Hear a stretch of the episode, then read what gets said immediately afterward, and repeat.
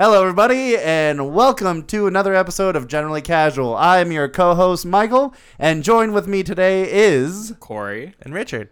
And we brought on a special guest because we're talking about subjects that this man has knowledge of. We need more insight. Yes. Yes. Is We, we by can't no, be as general. by no means are experts on this podcast, nor is this man an expert, but he has a lot of experience in dealing with this. Um, and that special guest today is from YouTube sensation, mental health casual, Lucky Nua.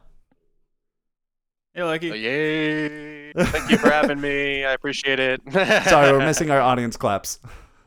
Woo, ah, Man, you yeah, told this was clap, top clap, production, man. What's going on here? Can't believe we've done We'll, this. we'll get it in post processing. yeah. Um, and before we get too far into this, uh, let's start the normal way with a hey. What's the description? What with a hey? And a ho and a dilly. What are we talking about? Sorry, Yeah, I I'm still. say, I'm still I don't on. think we've even discussed what the actual topic is. no, yet, I'm still so- on sea shanties. Sorry. um, so our topic for today is a little bit more of a heavy one. Uh, it is Gravity. Yep. Nope. um, anxiety and depression disorder. Um, so I'll go over the definitions first. Uh, we'll start with anxiety, and then we'll, I think, go loop back around later for depression. And remember, these are lexico definitions. Correct. So, uh, anxiety, a nervous disorder marked by excessive uneasiness and apprehension, typically with compulsive behavior or panic attacks. I'm getting anxiety right now to talk yeah, about. it's terrible. So, um, Lucky is more of an expert than we are, but not, as you already pointed out, not like a professional. yeah, I want to rephrase that. He's less of a casual than we are with anxiety and depression. um, but uh, the first thing I want to mention, because you actually talk about a little bit in your notes, is what you categorize as the DSM 5, which is the Diagnostic and Statistical Manual of Mental Disorders, and it's the fifth edition of that. And what is that, Lucky? Yeah, so basically, it's like uh, I always jokingly say, although I've heard therapists call this, uh, you know, the same phrase, which is like the Bible of um, of therapy, of, of psychology. Um, basically, it shows all of the uh, the mental illnesses, kind of how to diagnose them, uh, what are the symptoms of certain things, and uh, you know, uh, pretty much any therapist worth worth their salt pretty much uh, uses it. And the reason why this is the fifth edition is because we're finding new mental illnesses every year. I had a um, a woman uh, named Nadine Macaluso, who, um, for people that don't know, she was the uh, inspiration behind Naomi um, on Wolf of Wall Street because she was actually married to the real Wolf of Wall Street and then became a therapist. Um, she uh, specializes in something called CPTSD, which is complex post-traumatic stress disorder, which is more relational trauma, and that's actually going to be um, part of the DSM-6 in 2022. So eh, that's why there's so many additions, because we're finding new stuff. Some things are getting axed. Um, I believe at one point, um, homosexuality was cons- considered a uh, mental illness, and they took that out a little bit later. So there's always revisions to these types of things. Yeah, what I was reading is uh, what uh, gambling disorder was added in the DSM five, which was an interesting. So like they have the expanse of what a lot of the the disorders are, like craziness, way way out there stuff, and then some of that stuff it just gets categorized versus some of the stuff doesn't.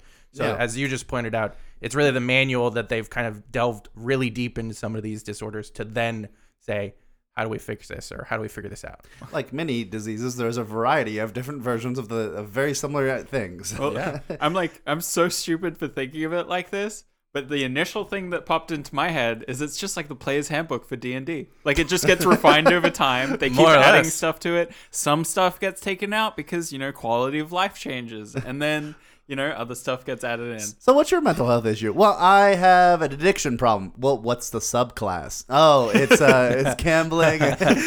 well i rolled 20 on my dexterity so clearly it's theft um, so on the subject of anxiety how or what exactly are kind of the main focus points for anxiety in the dsm-5 So basically, when we when we think about severity, even when we're talking about addictions, I think just a general rule of thumb is how much it affects your life, how much it's actually affecting the things that you do, the things um, you know. If you if you can't go to work because of severe social anxiety, right? That's uh, you know a different form of anxiety, but very prevalent one, then you have you you might have what's the disorder. But basically, it's um it's any kind of uh, feeling of uh, of uneasiness um, that lasts uh, usually about six months, and it's usually uncontrollable. You really it's really hard to control. You can't find a way to calm down.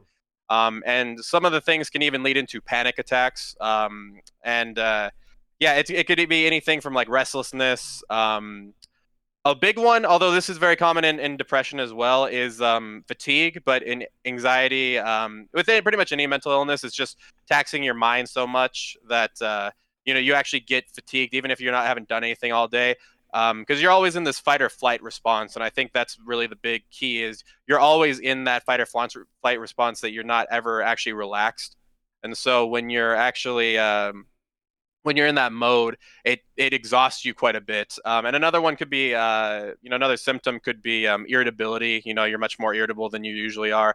Um, but uh, yeah i mean that's the main th- those are the kind of like some of the main things is just uh, you know uh, hard to control. It is affecting your main affecting the main parts of your life so that you can't live an actual life of uh, fulfillment. And uh, yeah pretty much just a lot like a, like i said a lot of hindrances to your regular things like sleeping irritability all that kind of stuff well i was going to say that has to do with what we were talking about last time is uh, um, procrastination Mm-hmm. um, that you can get a lot of anxiety you know in that kind of realm, especially when you're in school. I, I know anxiety and school almost go hand in hand with just, hey, you got a big test coming up.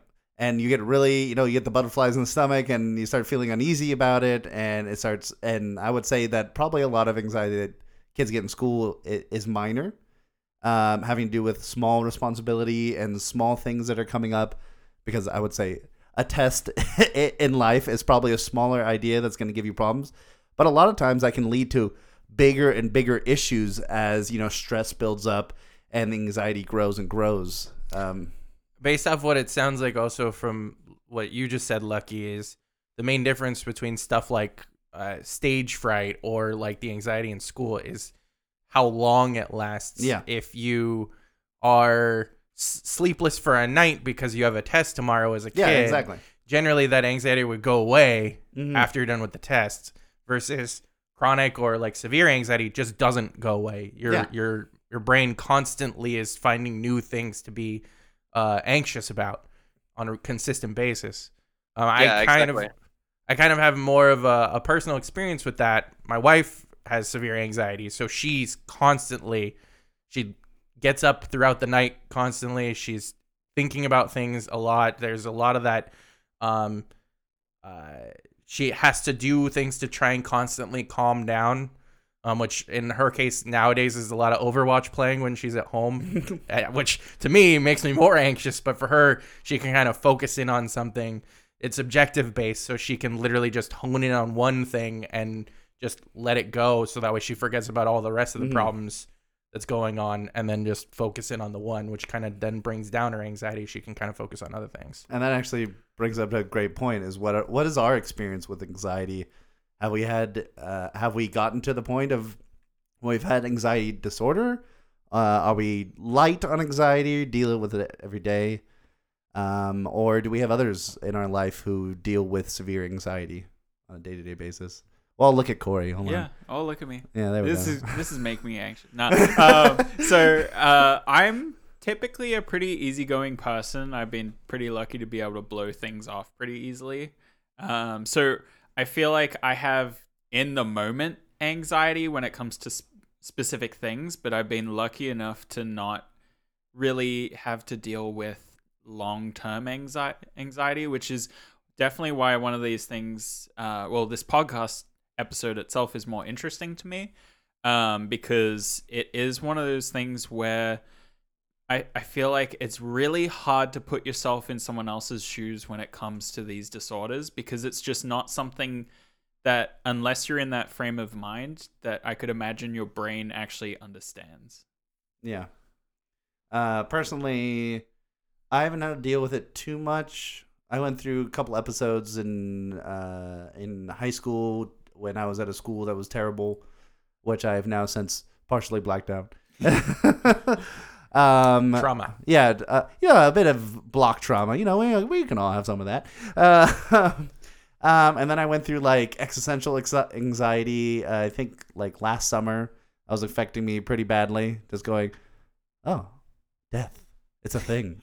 Uh, Uh, not not who am I? yeah, who am I on the inside? Yeah. Um, and that was pretty stressful. That was like mentally fatiguing every day for like, I think a month and a half, and eventually just had to coach, coax my not coach, coach myself through soccer team, um, coax myself back down from it, and um, kind of you know run basic thoughts through my head and really set goals for myself to be like keep myself in the moment. Yeah, I, I think other than me having obviously personal experience with my wife having anxiety, generally I will kind of go through up and downs with that type of stuff because being an adult, obviously having a child, everything like that, the pressures of that tend to be leave lots of situations where anxiety can really crop up. Whether like it in previous experiences, it was like, uh, oh God, I just lost my job. What am I gonna do to supply support for my family or Yeah. things like that? Or uh, just okay, now I'm interviewing for a new job. I hope I get this job type stuff. Mhm. So like a lot of those are anxious situations, but for me, I don't have any long term stuff because I tend to be so easygoing that I cannot. I don't let myself dwell on it. Yeah. I have to then just move on. And I, I obviously probably the ADD doesn't, you know, contributes to that as well because I just was like whatever. I just move on to bigger and better things. Yeah. Whatever. I was gonna say something similar. Is that uh, back in the beginning when I was teaching, I was struggling with the idea of continuing a lot um, because it was like a life goal of mine to not do that in 20 years. I didn't want to be a teacher who was like, I've been teaching for 50 years and Oh, it's yeah. been great. Um, I'm like, well, you don't seem great. You look like you're Withered. sick- and yeah, you're haggard withered and haggard and you're sick of it. And I'm like, I don't want to do that. Um, and so I was dealing a lot with, uh, I don't know if it would be specific anxiety because it definitely wasn't as bad as a lot of these symptoms are on. But it would just be that constant thought every day after work that would be like, okay, do I really want to do this? What's going on? And I'm sure as we dive into mental health in the future episodes and bring Lucky back on, we can go through like what kind of other mental health issues we have in our heads. So lucky, um, what I mean, obviously you have your mental health podcast that you do and other things like that. But can you give a uh, personal experience with you and anxiety as well? I'm having it right now. Yeah. well, uh, you know, speaking of which, so I was I was actually um, diagnosed with social anxiety amongst other things, and we'll get into that a little bit later. But um, it's a, it's kind of more specific than just generalized anxiety, although I do have a little bit of that as well. Um, just anxious about things that I have to do in life. Um, but basically, with social anxiety, there, especially with me, there's usually phases in anxiety. So there's the before phase. Oh my God, I have to do this. Oh my God, I have to do that. There's the during phase, which is you know, oh my God, I'm messing this up. What? Oh my God, I keep I keep messing this up. Then there's the after phase where you start judging what you just did, and then you you can't get it out of your head. You're judging. Well, with social situations, that was basically me because I was a very um, outgoing kid. I remember when we did a mariachi concert, I went off script and I jumped off the stage and started dancing with the folklorico people. Um, and then afterwards, I was sitting in a corner, even though everybody was trying to take pictures with me and all that kind of stuff, because I felt like I messed everything up, all that kind of stuff. And so, um, anxiety takes a lot of different forms. Um, but yeah, especially with me, it's really I'm really hard on like judging myself um, in social situations, and uh, yeah, it, it can be pretty. And you know, the the problem with anxiety is a lot of times it's not treated um, as severely as you know some depression or you know uh, other mental illnesses because it, it's not looked at as a very severe thing, but um, a lot of times it can lead to very um, drastic things, as we were talking about before, uh, things in your life that you're not doing, you're postponing. Um, Michael, you had mentioned, uh, you know, being procra- uh, procrastinating things, and uh, a lot of those things can actually be very um, detrimental. You know, maybe uh, your um, your physical health, all that kind of stuff that you should be uh, focusing on. But that's my general, um, you know, my general uh, experience with it. Casual. Exactly. Oh. There we No. go. Stop it. so actually to take that a step further um Well, so you you've now mentioned social anxiety, which I'm assuming has to do with social situations mostly, or how you interact with others. Yep. Generalized anxiety is a more personal thing that doesn't matter whether or not there's outside influences. Yeah, so it's it's just basically anything that, uh, and it's a it's a variety of topics. It's not just social, and social anxiety is very very very specific. Like I actually didn't get a lot of anxiety about certain things because I was a lot like you, Richard, where I would kind of brush things off. Oh, I know I have a test. I'll ace it. It'll be fine. You know, even if I didn't ace it, it wasn't too bad. But when I got into the social situations, that's where all of a sudden, you know, I started treating social situations like a competition. You know, I had to I had to. Uh, say the right thing at the right time or else it wasn't going to go well or you know certain things like that. And uh, but yeah generalized anxiety is much uh, much broader. Um, in my in my opinion i think it's a tougher one to deal with because you know you can avoid social situations. You can't avoid life and that's Yeah. what a lot of generalized anxiety happens where it just happens with life you have to take care of bills you have to take care of taxes all you know all these things that you know grown and even if you're a kid like michael you were saying um, you have to deal with homework. Well, you have to do homework or else you're going to fail. If you fail, then there's more anxiety. So it starts to kind of pile up. But yeah, social anxiety is a very uh, distinct one. Well, and actually, you pointed out something really interesting. Uh, I think I see this sometimes with how my wife, being that she has more generalized anxiety, the the aspect of turning um, what is it? Molehills into mountains, I guess would be the phrase. Like turning small things into big things, because if it's on you in your on your brain, it's a list of something to do. Well, it has to get done now, even though it may be putting a cup from your desk into a dirty, dirty dish into the sink. But for like generalized anxiety, be like, well, if I don't do that, that could cause a whole ripple of problems, and then it's a whole serious issue, and blah blah blah. And then that's the internal battle that you have with anxiety. Yeah. Um, if I'm not wrong, there is there a lot of comparing yourself to others in anxiety as well? Yeah, I mean, there a lot of times it, it does happen in generalized anxiety. Um, in social anxiety, it's you know whenever somebody goes up and speak, and you you just think, oh my god, I can never do that. I can never do this. I can, you know, all that kind of stuff. it. With generalized anxiety, there is a lot of um, there, there can be a lot of comparison to other people um, you know because a lot of times when you're comparing yourself to other people you're putting yourself up to a like a, to a standard.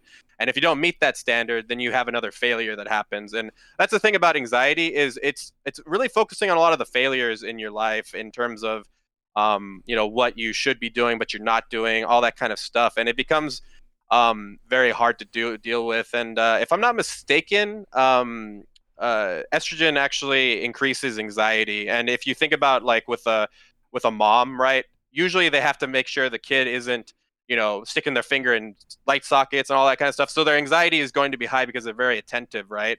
Um, so that's why women tend to get anxiety a little bit more than men um, at least diagnosed uh, with it. Um, and uh, yeah i mean it's it's a pretty difficult thing to do because like i said um, anxiety in and of itself is not a bad thing it's just when it starts to get into the disorders that's when it starts to uh, that's when it starts to become a real big problem because anxiety in and of itself can help you if you're in a fight figure out if you're going to run away or attack or you know how you're going to do that all that kind of stuff so yeah it, it, it like i said it, it's only when it becomes a disorder that's when it starts to be uh, get a little bit out of hand Yeah, I was gonna it's say. consistently taxing. yeah, with common anxiety, it can actually help you, like you said, put that cup away. Is like, like especially with people who are more on the cleaner end, Corey, uh, who are like, oh, the the floor is the carpet's dirty. Like I got to It clean needs this. to be done. It must be done, and that's not an option. yeah. And you get that little tickle. You're like, I gotta get this done, and you go and do it. You, and then you clean your whole house for no reason, and you wash up. Or you uh, clean your friend's house. and you clean your friend's house, and then you find more friends' houses to clean until finally that's gone. So, Lucky, I actually had a couple questions for you regarding anxiety. And we're writing this Um, down and approving them by the board. yep.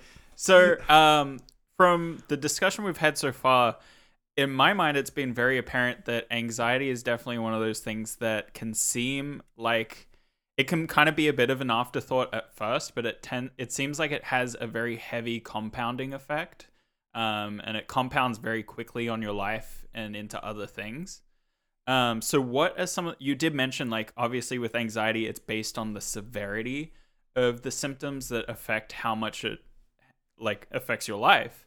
But what are some of the like key things that people can catch um, or try to pay attention to that could be little giveaways that someone may be stepping into more dangerous territories of anxiety and not realize it yet? Because it does seem like um, anxiety can kind of be something because it is relating to you know your thoughts and all that stuff that a lot of times you don't have control over Mhm. some people might not even realize that they're towing the water of anxiety so to speak Uh, you could be slipping down the slope without even realizing it. yeah Yeah, and I think uh, that that's a really good question. I think um, one of the ways that you treat anxiety, one of the more effective treatments. I know we were probably going to get into this a little bit later, but um, one of the ways that you get uh, treatment for anxiety that really helped me is CBT, cognitive behavioral therapy. Um, it basically, if you want to think about it, is critical thinking. If you break down an event, right, that's going to happen, and you say, "Okay, I'm going to this event. This, this, and this I feel like are going to happen. Then the therapist would say, "Well, what are the li- what is the likelihood that this person's going to be mean to you?" Okay, so pretty low because you don't know, or you know, you start really weighing out more in a logical sense. Um, a really good way though uh, is uh, to figure out your um, your physical habits because those are things that you can actually track. So if you notice yourself start to uncontrollably start to shake a little bit, anything like that, those are things that you can actually start to control. Your thoughts are a little bit diff- more difficult to control. So that's not exactly where a lot of people end up um, going to. And there's actually a great uh, therapy that I learned from Nadine Macaluso um, called somatic psychotherapy, where you focus on it's mostly for trauma, but it also does work with anxiety. Um, basically, somebody goes through their past and they talk about something that you know, a trauma, uh, an event that traumatizes them, and they try and take uh, take a note of things that are happening in their body because those are the, those are the things that are present, right? Because instead of Mhm. focusing on the fat past, you're focusing on something that's right now, and um, you know, th- those are things that you can kind of tell because if you talk to somebody that has um, anxiety and they talk about a specific event, a lot of times you'll start to see them uh, doing nervous habits, you know, little things with their hands. Um, maybe their the legs shaking uncontrollably. You know, there's a lot of different uh, you know ways to actually see that. So if you tell somebody to actually look at their body and uh, figure out, you know, hey, you know, you're you seem to be shaking a lot when you're doing this, or if even if it's for yourself, right? Um, just noticing thing changes in your body, things that you can actually see, you can actually stop yourself and then start to um, be a little bit more present. And that that's kind of the main thing with a lot of these things. In order to kind of catch yourself, it's more uh, it's more important to focus on the things you can control than the things you can't. Nice. Um, and that does kind of relate to another question that I had, because the presentness seems to be very important. And one thing that I've also heard is, um, I, I want to know whether it's true or whether you have any experience with it. Um, with social anxiety, is um, some people don't aren't aware of who they have as their inner critic. So, like, if that makes sense, um, some people give other people the voice of their inner critic. So um, for me, like if I mess up, I'm my own inner critic. I can hear my voice, you know, saying, "Hey, that was stupid." Whereas some other people might have um, voices that belong to other people as their inner critic, and then ground they're not grounding themselves in reality of what they're actually doing. They're kind of grounding themselves in what they think other people are thinking. That's true. Richard's is Deadpool, and I know that. yeah, and mine's Well, I was Dumbledore. gonna- I was gonna actually use movie examples. A lot of that tends to be like uh uh in movies they use like physical incarnations of like their father or something like that that talks down to them or Mm-hmm. tells them to do something when in reality that's the in they're going on inside of their head. Yeah. But their one that judges them is whoever their figure that impedes on their life usually Yeah. is. That's a, a small spoiler for Westworld, but that, that's kind of what they were trying to get across, right? In Uh, more or one. less. It's like, yeah. you need, it's like, oh, I hear this person talking to me the whole time. It's like, no, but it's you. You're Yeah. talking to yourself. It's like, what? uh, go watch Westworld. Yeah, no, I mean, um, that, that's definitely an interesting question. Um, to go on a, a side note, just a little bit, I was Mhm. also diagnosed with uh, something called mania, which is where you actually have. Um, I actually had auditory and uh, visual hallucinations. I would see things in front of me. I would hear voices in, in my head. Um, and a good way to kind of uh, overcome that is through experience. And th- this is going to sound a little strange, but so let's say you're anxious about doing something, right? The only way to get over that anxiety is to actually go do it. And I that, that's what they always say is like the the number one thing is to actually um, act um, on the things that you're anxious about. You know, depending on what it is, obviously, if it's uh, in the realm of possibility. Um, the way that you uh, kind of tell about, you know, tell who's that inner critic and all that stuff is kind of through something in, that I learned in CBT, right? Is you take that inner critic and you hear what it has to say, but you don't give it all the weight in the world. Like, you know, if it says, okay, hey, you're stupid for doing this. Okay, why am I thinking that? Did I mess up during this? Objectively speaking, did I mess up during this? You know, if we're talking about this um, this podcast that we're going on right now, um, maybe right afterwards, I may have some judgmental thoughts in my head and be like, you know, I could have done this, I could have prepared more, I could have done this, I could have done that. And then you start to wonder okay well really could i have? Could i have done this? Could i have done that? And even then it's really out of my control right now um, so it's more about getting that inner critic to uh, be more constructive in its criticism because i still have those thoughts. And now that uh, not not the, the the main the manic parts of it but i still do have an inner critic in my head but now is actually a little bit more constructive you know hey i let this interview get a li- way too out of hand you know. It may start to get a little bit over, but that's kind of where I um I where I start to intervene and say, you know what, I I, I did the best I could. I did um you know sure I could have prepared a little bit more for certain things. Um, I'm gonna do that next time. Uh, and it's really taking that inner uh, you know everybody's got an inner critic and um, i don't particularly hear a certain voice or anything like that or um, you know kind of like what richard was saying you know how um, somebody some people embody um, their uh, somebody that's traumatized them in the past is their inner critic. I mm-hmm. did have that a little bit when I was younger with my father. Um, but uh, yeah, I, th- I, would say in terms of that, you you really have to um, go out and act because the problem is we're in our heads so much that that that place is like a, a wasteland of like crazy stuff going on all the time. You know. Um, so in order to really get past that is to you know go out and do something go out and go for a walk you know if you're if you're having like real tough times with your inner critic going out and doing a physical activity is actually good. And that, that's what I was actually going to say about your uh, wife, Richard, is, uh, um, you know, she, you know, she's trying to um, get her, she's trying to get um, her nervous energy out by doing something, doing this, doing that. Um, there are some great ways of, of doing that, you know, and um, video games is definitely one of them. Uh, you know, obviously in, in big doses can be pretty tough because then you start to procrastinate again and all that kind of stuff. But, yeah, yeah. Um, but yeah, that that's just kind of uh, what I think about it. Awesome. Well, Thank you, Lucky. Um, it's been a great podcast. We'll see you. uh, We've only covered half of the topic. That's, uh, it's really interesting that you said all that as well, just because um, it it just made me remember how I I read an article one time saying that the body is really re- really well equipped to dealing with anxiety um, through physical effort because you release a lot of endorphins and you know, we we talked about uh, serotonin last week as well. Dopamine. Do- dopamine, yeah. Yes. You release dopamine. Um, all the drugs. Yeah, all the body drugs. body um, chemicals. By by moving and exerting because your body's trying to remove physical stress by releasing chemical into your body to make you feel good, and that you can kind of trick your brain into feeling better by doing something. So mm-hmm. well, it, it's interesting to see that's tied a lot in therapy to being present and grounding yourself. Yeah, and like uh, I think Lucky was talking about is like when you're thinking presently, focusing on your breathing. Um, th- there's like other like I th- I feel like stereotypical like exercises you go to is like pick ten things in the room to focus on that are mm-hmm. like here presently. Although I'm not sure if that's a stroke thing or not.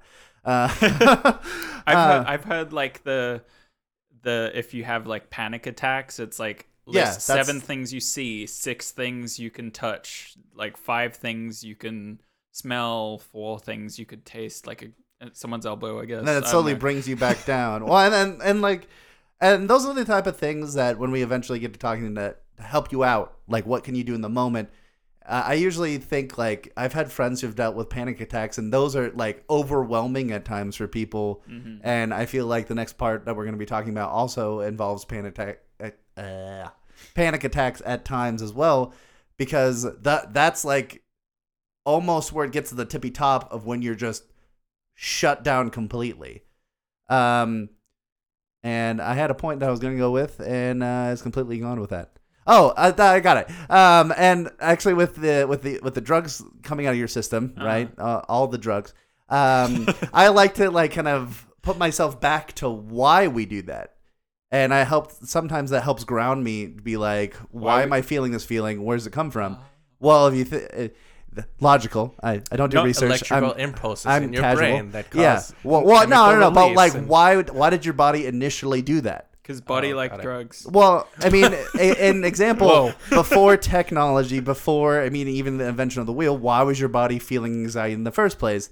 It's to keep yourself, like we said, attentive, keeping track of your family, and making sure that you're uh, you're awake and and attentive for dangers. in a way. survival instincts. Yeah, it's survival instincts. Wolves. Yeah, Yeah.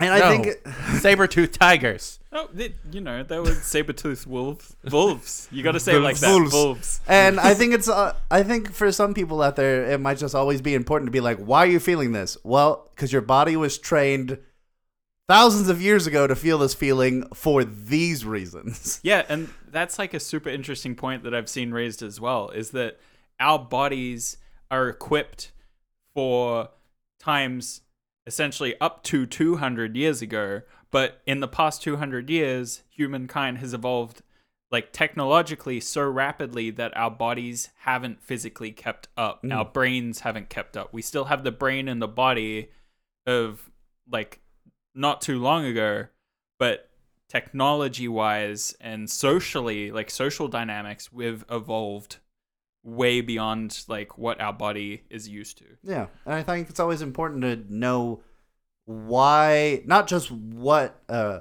why you're feeling those feelings, but where they came from, and that's always important. And I think the panic attacks and all that will lead directly into uh, depression. Yeah. Uh, Richard, can you tell us uh, what depression is besides, you know, So we're gonna go into the next definition from Lexico. Uh, depression is a mental condition characterized by feelings of se- severe despondency and dejection. Whoa, lots of big syllable I'm words. anxiety just listen to you. Uh, well, this is about depression. Uh, I'm not getting depressed. It, it is fun. typically also with feelings of inadequacy and guilt, often accompanied by a lack of energy and disturbance of appetite and sleep. Ooh, those are symptoms too. Ooh, it's So, systems This is really in depth for that Yeah. definition. Some some people, um, I know I've al- always experienced um, some people considering people who are depressed as just shutting down. Like they give this blank statement, like shutting down, like we're all robots, and I, I feel like that doesn't really give it enough justice because I feel like that's kind of a very rough way to bring depression across to someone because um, there are people who can function but are also dealing with depression. So, um, Lucky, if you can sort of give us some examples of maybe like areas where depression um, can affect your life more than others. Yeah, so um, it's actually good that we're talking about anxiety and depression because a lot of times anxiety is paired with something. Um, in a lot of cases, like with social anxiety, it's a lot of times it's paired with addiction because you drink to uh, to get over your anxiety. Um, and then depression is also um, a really big uh, big factor, um, you know, as well. And depression has a lot of different effects in your life, you know, and um, this, this goes back to what we were talking about before with um, anxiety, right? Anxiety by itself is not too bad. Um, it's actually very necessary. Depression by itself is not too bad. It's actually very necessary. It teach, it uh, teaches us empathy. Um, maybe when we're going, uh, when you go to a funeral, you're mourning somebody, right? And you have other people there to help you get through that, and that that creates empathy, and it, it creates uh, since we're very um, we're very social, uh, we're human beings are very social. That helps us, right? Um, a lot of the same uh, things uh, that depression affects your life in a lot of the same way that uh, anxiety can in terms of procrastination you know you're depressed about certain things Um, you don't feel like you're good enough. Um, thoughts of death are also a big part of it, although it's not always just suicidal thoughts. Uh, like you were talking about, Michael, that's actually um, when you're thinking about death, that's actually a little bit more of depression than than anxiety. Although it, it you know, there are um, you do have the anxiety about death. Um, but uh, yeah, it can it can affect your, your life in, in a lot of those ways. And um, it also, you know, one thing that's really common in depression is the self fulfilling prophecy, right? So you think, oh yeah, I'm depressed, so I'll never be able to do this, and so it becomes true because you never act towards that because you're you're so depressed. You you you have uh, also that's another big thing is uh, low self esteem, and especially with uh, with depression, it it can um it can seem like somebody is just moody or you know oh you know you're just down in the dumps all that stuff or a uh, real common one you know you just got the blues all that kind of stuff. Um it as with anxiety it really depends on how long it lasts and uh you know I, I think we're going to get into this at, at some point anyway but uh, one of the things that i i brought up in in the notes was uh you know um there's a, a, like an actual test and it's called the phq um you know uh, uh, patient health questionnaire. And if you ever go into a, a therapy office, you know, uh, your therapist will give you this, and it'll ask you, um, it'll ask you like certain questions. Um, you know, like have you had any thoughts of suicidal thoughts in the last? And you click, uh, you know, either are you uh, circle either zero, not at all, um, uh, seven, you know, the last several days, more than half the days, or you know, uh, you know, pretty much every day. So it's really all about the severity in a lot of these cases and how how often it, it can do that. But um, same, also same thing with fatigue. Um, a lot of depressed people because it, it's using your your energy to really think of these depressive uh, thoughts as well. So yeah, it can affect your life in in a lot of ways. Interesting. So um, with the the PHQ, you the days that it mentioned because you said like how often you would think about you know um thing like death itself or maybe days that you're anxious and stuff like that is that within a given week i'm assuming because obviously like people would be having those thoughts multiple periods of time throughout a lifetime mm. but they're trying to get a grasp on how frequently something has happened in recent times i'm assuming yeah, so it's every two weeks, and it, um, you know, just to bring bring it back to anxiety, um, there's also one called the um, the GAD-7, um, basically for the general anxiety um, diagnosis. But basically, it's it's seven questions, and it's within the last two weeks. And so, um, whenever you go into a therapy appointment, it'll add, they'll ask you these things. And so, basically, when you have a, it, it's always been, at least from my experience, it's always been you get uh, a number from zero to three, and then you add all those numbers up, and then the the uh, the therapist kind of has an idea of where you are for uh, where you've been for that you know those last two weeks because uh, um, when I was meeting my therapist, I was meeting him every week, and so um, that's just to kind of give them a rough idea and kind of where to start. Um, I've heard some therapists, you know, I kind of asked one of my therapists kind of how they, you know, what do they do based off of those numbers, and he kind of told me, you know, it depends. When, when I see a high number, I know to kind of go in there a little bit softer, you know, kind of see how, how they're doing. Um, when it's pretty low, I just you know just kind of want to re uh, make sure that everything's okay because um, sometimes when somebody comes into the office, they might be feeling good, mm-hmm. but they don't really remember the re- the rest of the days, right? Because they're um, they're so happy right now, they don't want to think about the rest of the depressed days. Um, so it's just a general way to kind of get get a reading on you before they um, before they actually start the real therapy session. Interesting. Uh, I know it's a little odd to ask, but um, is that kind of like a goal that you had been given? Like for like did the therapist ever say like hey like if you manage to reach this sort of metric of like yeah i'm feeling this anxious this frequently that's like hey you're actually doing well. Like that's normal. That's good. Well like i don't want to say normal as in it's not normal but either way you get what i'm saying right uh like i don't want to you're say, to a point where you can yeah you can handle it on your own yeah I feel like normally yeah. normal is the wrong Stop word. Stop saying normal, normal so many times, Corey. Stop it. You're making now, me anxious. Now I'm anxious. yeah, no, I mean, I, I, think that's that's actually a great. Uh, you bring up a great point, Corey. Is that um, it, um, personal milestones are actually a really big key part in recovery. Um, you know, I mean, same thing with addiction, right? Like if, if you go up after a week, you're doing good. You're doing you're doing good, dude. You know, even though you like last week you may have almost overdosed and died and all that kind of stuff. It's all about going forward and giving you those those kind of goals. And so, uh, mostly with with my with my depression, when when I was seeing a, a therapist, um, it was mostly, uh, well, since I had social anxiety, it actually fed into the depression because after I would judge myself, the anxiety would lead to the depression afterwards because then I would just um, I'd be so depressed from all this stuff. And uh, I think one thing that we have to remember is a lot of these things link into each other: the physical Mhm. health, the mental health.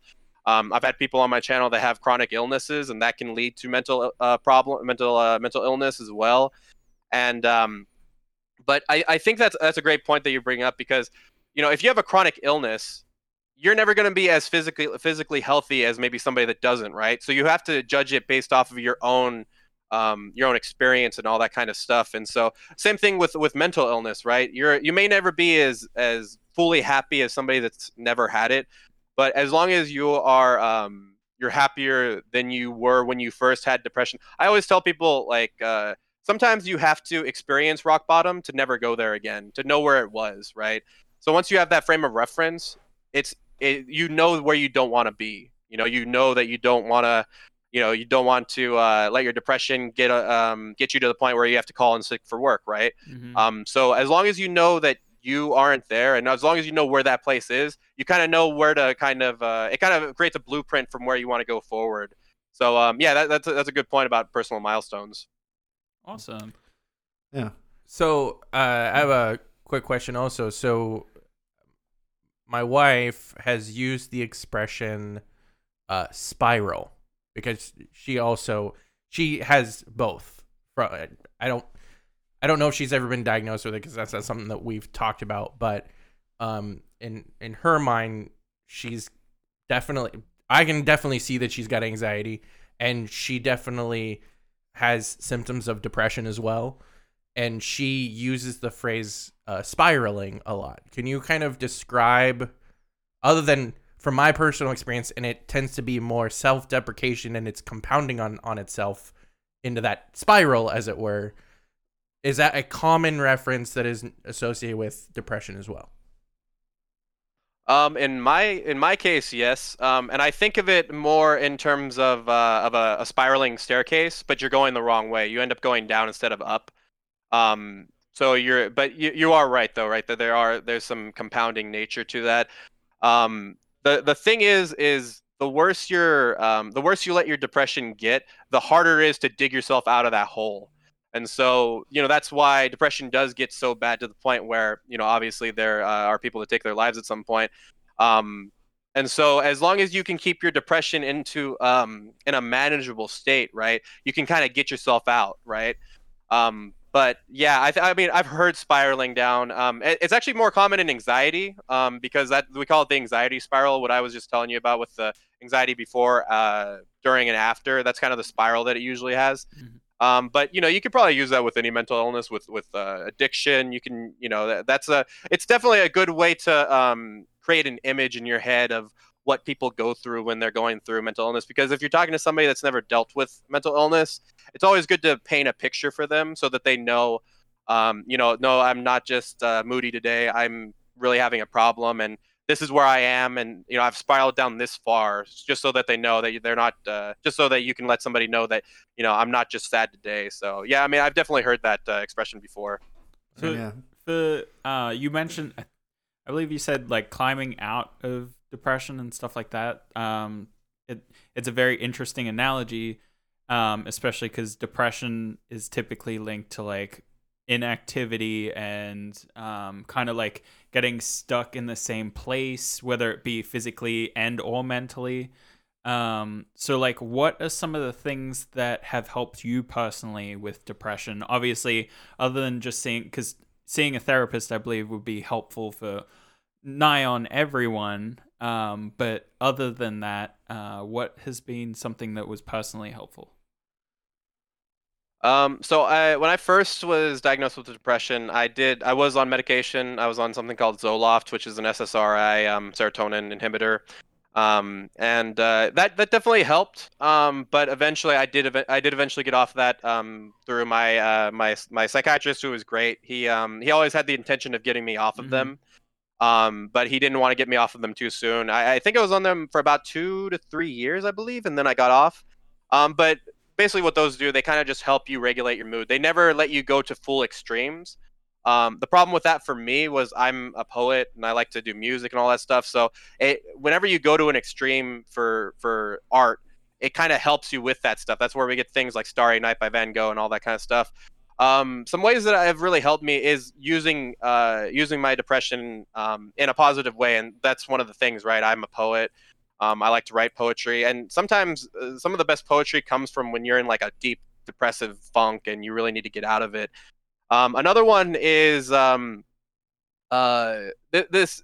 It sounds a lot easier than than it is, but um, doing things anyway, despite the depression, and it's almost like a, a personal, like a, per, a little personal victory because you've gone out, and you went to the gym, you said you were going to do it, you did it, even though at the whole time at the gym you were miserable. You know, you were just thinking about this. I mean, I remember my my grandmother passed away in November, and I went to the gym and I just remember, like, I was just thinking to myself, don't cry in front of these people. Do not cry in front of these people. And uh, all the anxiety started coming up, depression started coming up. Um, so I, you know, even though I went in there, um, you know, I, I did uh, maybe about, you know, three quarters of the exercises, and then I just said, you know, I, I've had enough. I, I got to go home. Um, I'm, I'm, uh, I'm dealing with a lot right now. Um, but I still went. I still made it to the gym. I still did my thing um, and I was able to overcome it. And I think that's a really big thing. I I, I usually frame it like this, right? When you um, like the scientific method, right? You have to learn through empirical data. Like you know, you have to see it work, see it work, see it work, see it work. Well, I've basically laid out a plan for myself in terms of empirical data, like you know, hey, I can go to the gym despite depression. Look at this day, this day, this day, this day, this day, and it starts piling up so that I build confidence. And I think that's also uh, a big thing is I don't rely on confidence anymore. I don't rely on motivation anymore. I rely on what I need to do, what I what I know I want to do. Um, and this is kind of uh, this kind of goes back to you know when me and Michael were were doing anime casuals. I went through a depressive funk for like maybe six months, and then we took a break, and then I wanted to come back to it. And you know Michael was just like, you know, are we really coming back to it? Is this really what you want to do? and I've kind of forced myself, even on the weeks that I didn't want to do it, just to just to go into it. And it's some of the most fulfilling things because I know that I had an extra hurdle to go through, mm. but that extra hurdle ended up giving making the the the victory much more satisfying. And so I think just recognizing your own victories in, in a lot of these senses is uh, is a really good one. Nice. Would you say it's kind of like um, to put it in really simple terms for people? It's like having some sort of physical outlet is really helpful and it, it kind of sounds like to really dumb it down it's kind of like at the start of your day making your bed because at that point you've already done something at the very beginning of your day so continuing to do things is easier from that point on. Yeah i mean i think that's definitely a good thing and even um like usually what I like to do is set weekly goals because mm-hmm. sometimes my days get packed. Um, you know, every now and then I just have a really busy day, and so what I usually like to do is do weekly weekly uh, uh, goals. So I like to go to the gym four times a week. That gives me three days. Like you know, if I'm too busy this day, I can go the next day. You know, that kind of stuff. Um, you know, in in, ter- in terms of that, you know, I I do one video a week for you know I, I, do a lot of different projects and stuff. So i set my video goals i do all that kind of stuff. Maybe i pull back um, on on one project to kind of get another one in all that kind of stuff. I i I'm, and i do i do like weekly uh, daily goals as well. Um it depends on what kind of person you are. I think that's also mm-hmm. another thing is finding out what works for you right? Because what works for me is probably not going to work for the next person and it's probably not going to work for the next person. Uh, depression uh, mental illness is very interesting in that way that it doesn't always affect us the same way, and uh, not all treatments are the best. Like with CBT, right? I some people that works really well for. Some people really do need um, medication to get over something uh, that's really severe. So yeah, it's, it's really all about finding out what really works for you and um, figuring out what what makes you the most successful, uh, the most successful you. And as always, if it doesn't work for you, seek medical help because I feel like that's on literally every single article you see mm-hmm. about any mental health. Is like, hey, here's ten tips and tricks that you can do. If it doesn't work, go get mental, go get go get professional help because they are the experts in the field and they will help you as they deem fit. And I've always heard that it is okay to seek multiple different professionals to find the one that works for you. Don't just be stuck with one. be like, oh, well, I don't like this person. It's like, okay, remember, it's your choice. You get to go find the medical professional that works for you. Go find the the mental health doctor that is fitting your own personality and your own schedule because in the end that's going to work best for you.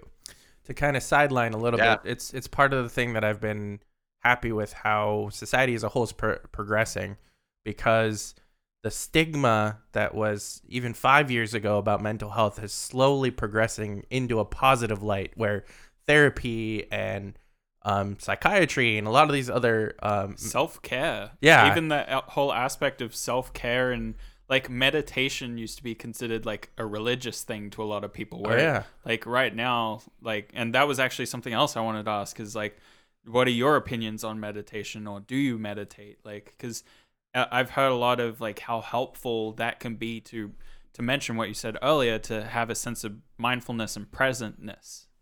Oh, I was also going to throw out. Uh, remember, uh, social media can give a lot of, of anxiety. So, if you feel a lot of anxiety from being on social media, take, a break. But follow us first and then take a break. Uh, that's always good. I mean, I think um, yes to the social media. Yes, I mean that that goes back to the um, the comparing yourself. That's a big part of of social media. Is you're comparing yourself to people that may or may not be photoshopping or may or may be getting themselves in the best light in the best part of the day, all that kind of stuff. Um, to your question, Corey, I do meditate. Um, it's I do more active meditation. There there are people that you know that we they track their breath, all that kind of stuff. Um, there's a great guy named Will uh, Wim Hof who has broken multiple world records in terms of just I think he's broken like 20 something world records. He's climbed Mount Everest like three or four times at this point um, in shorts. that's And that's the guy who um, one did of the, the the, freezing stuff, right? yeah, here's the Yes, Iceman. exactly. The and- Iceman. Yeah. Yeah. Yep, and uh, basically one of the things that I took from him. Now I don't do an extreme version of this, but basically what I do is, um, instead of focusing on the in breath, I when I breathe out, I actually hold that out breath for. I've gotten it up to about a minute, but basically, so you have empty lungs and you let that happen. And the thing is, um, if anybody listening to this has ever like fired a gun or fired at a bow and arrow, you usually shoot on the out breath because that's when you're when you hold your breath, you'll actually feel that your your body's tensing up, it's starting to fidget and stuff Mhm. on the out breath is actually when you're mo- the most relaxed and so um, usually but you know you don't have to do that you can always just breathe in and then breathe out and then count up to about 10 because it gives you something to do. I really don't like meditation where i have nothing to do. It's really boring to me. Um, another way you can uh, you can meditate um, which has worked well for me is uh, to listen to binaural beats. Um, basically what happens is if uh, with headphones of course that's really way, the best way you want to do it. Um, basically what happens is your your ears pick up different frequencies um, when you're listening to this so you know if you're listening to something and your right ear picks it up at 215 uh, hertz and your left ear picks up at 205 hertz the difference in that is 10 hertz and that's a binaural beat. And for some reason your brain actually focuses in on it.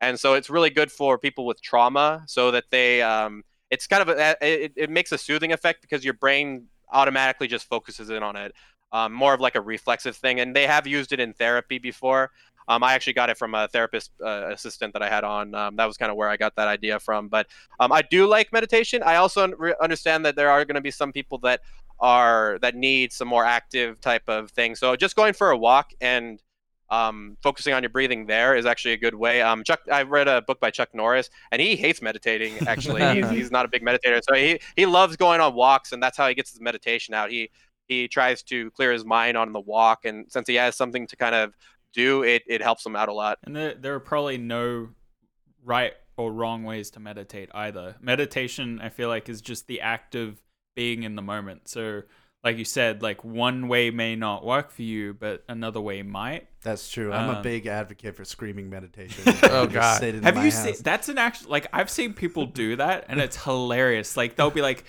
pick this one point in your life where you felt uncomfortable, and yell out like the name of the person that made you feel uncomfortable. And obviously that person's not there, or I would hope it's not, because it would be very awkward to be like Call them on the phone head and head. scream at them. like I'm sitting in a room, Michael's there with me, Richard's there with me, and we're like podcast anxiety, screaming out. Michael doing his intro. No, I'm kidding.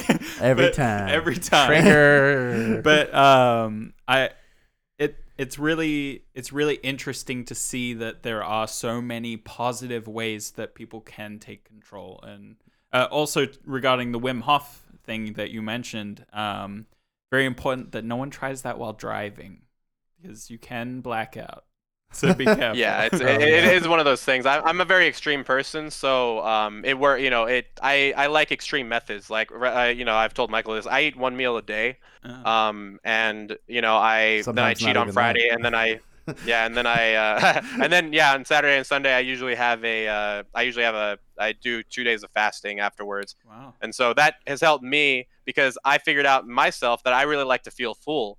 And for some reason, I really, even if it's just once a day, I'm like, wow, this feels really good. I, I don't, I'm not one of those people that just snacks all day. Um, you know, and uh, so I, that, I had to figure that out for myself. That doesn't work for everybody. Some people may even have health conditions that that would not be good for. Mhm. Um, and so, you know, if you have a really high metabolism, then you're going to have to keep eating throughout the day. And so, um, but It's not yeah, it's all about finding out what works for you. Not at all. Yeah. nice Yeah. Yeah, Um, so- Are there any, because we're getting toward the end of our podcast, is there any good tips or tricks uh, for getting out of a harmful state, a harmful mental state? Example, like panic attacks, which are associated a lot with anxiety. Um, I I would say, in in terms of that, it's kind of like what we talked about before, staying present, um, finding something close to you. But also, one of the things that happens is, um, realizing that you can't control your thoughts is actually kind of a freeing aspect of that. I've had panic attacks before. And what happens is you kind of want to feel better. You're like, stop thinking this, stop thinking this. Well, when you put something in a, it- it's kind of like um, when you when you hold some sand in your hand, right? If you squeeze it very tightly, it'll squeeze through the cracks, and they'll still fall down, right? Mhm. And so, um, you re- realizing that you're it's an out of c- control moment is actually a way of stepping out and realizing that you're uh, you're you know you're not in control of your thoughts right now, and being able to really um, wait out the storm. It, to a large extent, I usually equate it to uh, uh, Lennox Lewis versus Mike Tyson.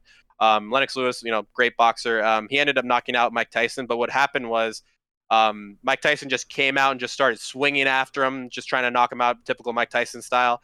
And then Lennox Lewis, every single time, instead of trying to get away, anything like that, he would literally just wrap o- wrap up Mike Tyson's arms and just wait him out. You know, he, he did the most boring things for the first like two or three rounds, and then Mike eventually got tired. It's kind of the same thing with your thoughts. Your thoughts can only do so much um, before they before it runs out of energy, and so um, you know, just kind of recognizing, hey, I'm going through a panic attack right now. I need to figure out, um, you know, am I in a good, am I in an okay place for this? You know, obviously, if you're driving, pull over. You know, it's all about that kind of situational awareness as well. Um, but yeah, just um, being being mindful of of your situation is a very good way of getting out of any situation, right? If you're depressed, you know, re- saying, "Hey, I I'm depressed right now," or "I have I I'm feeling depressed right now." Uh, is a really good way. Also, not personalizing yourself with your uh, mental illness is a good way. I I try. I so I I did a slip up right there. I said I'm depressed right now. Instead, I usually like to say I'm feeling depressed right now because if you put yourself with your mental illness, it starts to become a part of you. Um, and so when when you when you're talking about yourself, it starts to just kind of come out naturally because that's part of your um, that's part of your identity now. And so I try and distance myself from it. I'm somebody who has depression, anxiety, you know, all that kind of, all that kind of stuff. So I'd say, you know, that's probably the biggest thing is just if you are going down that hole, is to kind of catch yourself, um, you know, before you do that. And even if you are going through that really difficult thing, I believe me, I've been through panic attacks before. Um, it's not fun, but just realizing that you're going through one is very empowering, and it can really help you um, kind of navigate that that experience. Um, so one last thing from me, uh, Lucky, I wanted to ask you, um, if someone themselves doesn't have to deal with anxiety or depression, but they do know someone that is currently dealing with anxiety or depression, uh, did you have anything through your experiences that you wish someone would say or do to help you? What is something that someone who understands someone else is going through a situation can do to help? And that's really important. Support Yeah, system. um, Yay. Yeah, well, I, I think the the number one thing is to still hold people accountable for what their for their actions, right? If somebody gets angry at you and they throw a tantrum, all that kind of stuff, and afterwards they say they're depressed, you can still you can still be like, oh, you know, that sucks, but next time, you know, we can't let this happen next time. You know, you really hurt me, and and still being honest about the way they affect you because.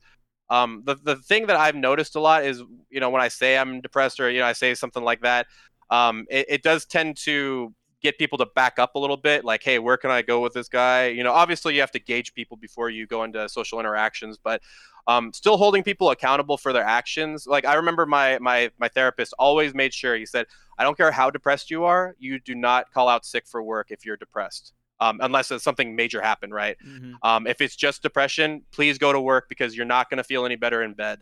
Um, and so still holding people accountable is very very key in a lot of this um, but with that being said, um, also realizing that they're not going to, uh, um, they're not always going to be able to do the same things that you're that you're doing, you know, in every single sense, um, is, is also good. Um, also, just hearing people. Um, sometimes people like to uh, one up each other. So, you know, let's say Corey comes up to me and he says, you know, hey, my my uh, one of my friends was in a really bad car accident, and then I say, "Hey, dude, that's crazy, but my mom was in this car accident, almost killed her." It, you know, once you start trying to one up people, Yeah. yeah, you, once you start one upping people in a lot of these senses or inserting your own narrative in these people's stories, it becomes, it almost becomes about you, Uh, and then they don't feel like they can really um, open up. So really, just listening and being engaged. So if Corey came up to me with that same thing, hey, my friend, uh, my friend got in a really bad car accident, man. I don't know what to do. Uh, Is he okay?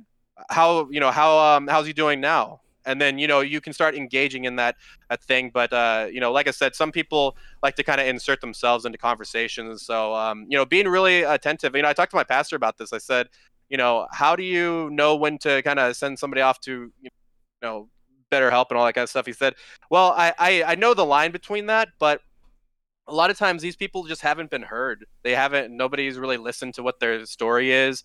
They haven't heard the totality of it. You know, a lot of pe- times people will will chime in prematurely and start talking about something else. Um, sometimes these people just need to be heard, and all of a sudden it's just like a weight has been lifted off your their shoulders. So I would say one is to still hold people accountable for their actions. You know, they're still accountable for that, and that teaches them that they are in control of their own uh, their own actions.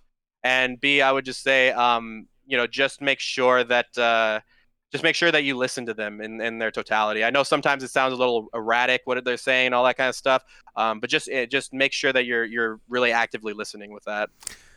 Funnily enough, uh, I have a last personal thing actually to attach to that. Um, my wife is a big purveyor of that. She likes being heard, but what she doesn't like is when you counter with, "Oh, I'm so sorry," because in reality, she's not looking for pity. She's not looking for that. All she wants is to be heard. Yeah. Like that's a really, really active point that you made, Lucky. But it doesn't always help to be sympathetic because that's not generally what someone's looking for. They're just looking for the open ear to be able to get it off of their chest. Yeah. and maybe for another podcast we can go into active listening because it seems like active listening is very empowering for someone with these issues. Yet another Definitely. podcast where our meetings are the podcast. yes. also, uh, Lucky, so did your mom crash into Corey's friend? Because that's what it sounds like to me. I, I will neither confirm nor deny that. I'd be the person. Allegedly. yeah, I say, Allegedly. I'd be the person inter- interjecting, going, "This seems a little coincidental about the car crashes." they figured me out. I knew I shouldn't have done this podcast. um, uh, any last words you guys want to give? I think it's a good time for Lucky's plugs. yeah. Lucky's plugs. It's uh, no, no, no. That was pre-podcast discussion. uh, Lucky, where can the internet Uh, find you? Yeah, so I have um, I have an Instagram at Mental Health Casual. If you guys want to check that out, I am also on a channel with uh, with Michael called Anime Casuals. I do my own YouTube channel uh, called Mental Health Casual, and I'm just started a new podcast with our friend Paul called Casual Bros. Um, I'll give these guys the Linktree for that. You guys can check out all of the casual brands and all the casual broadcasts. Uh, um, The Casual but, uh, yeah. Empire. Excuse me. Casual Empire. Yes, yes. Sorry about that. Um, but yeah, that, that that's that's roughly where um where you can find me and all that kind of stuff. With my mental health casual page, I usually just talk about mental health and anime casuals. I kind of talk about yeah anime, and so uh, but in a casual lens. That's basically what most of us, us are all about. So Yeah, yeah, exactly. Um, it's been lovely as always to talk to you about mental health. Thank you, Lucky. Thank you so Um, much. Yeah, and I think this is one of our uh, I love having people come on, on the show because usually we get a lot of discussion between us and them, and it's a very fluid conversation. So thanks for coming on, and we really do want to have you come back and talk about other things. Uh, probably that car crash. Uh, On the record next yeah, time. on the rec. Yeah, yeah, yeah. Maybe you should figure out more about that story. Ooh, that's a good title for a car crash on the record. Oh goodness. Car Crash Podcast. um, and as always, everybody, thank you for listening because without you, we would just be four or three dudes just talking in a room. Some guys, Yeah, and yes. which we still uh yeah, just we're just some with some guys podcast. What what's your normal like rate?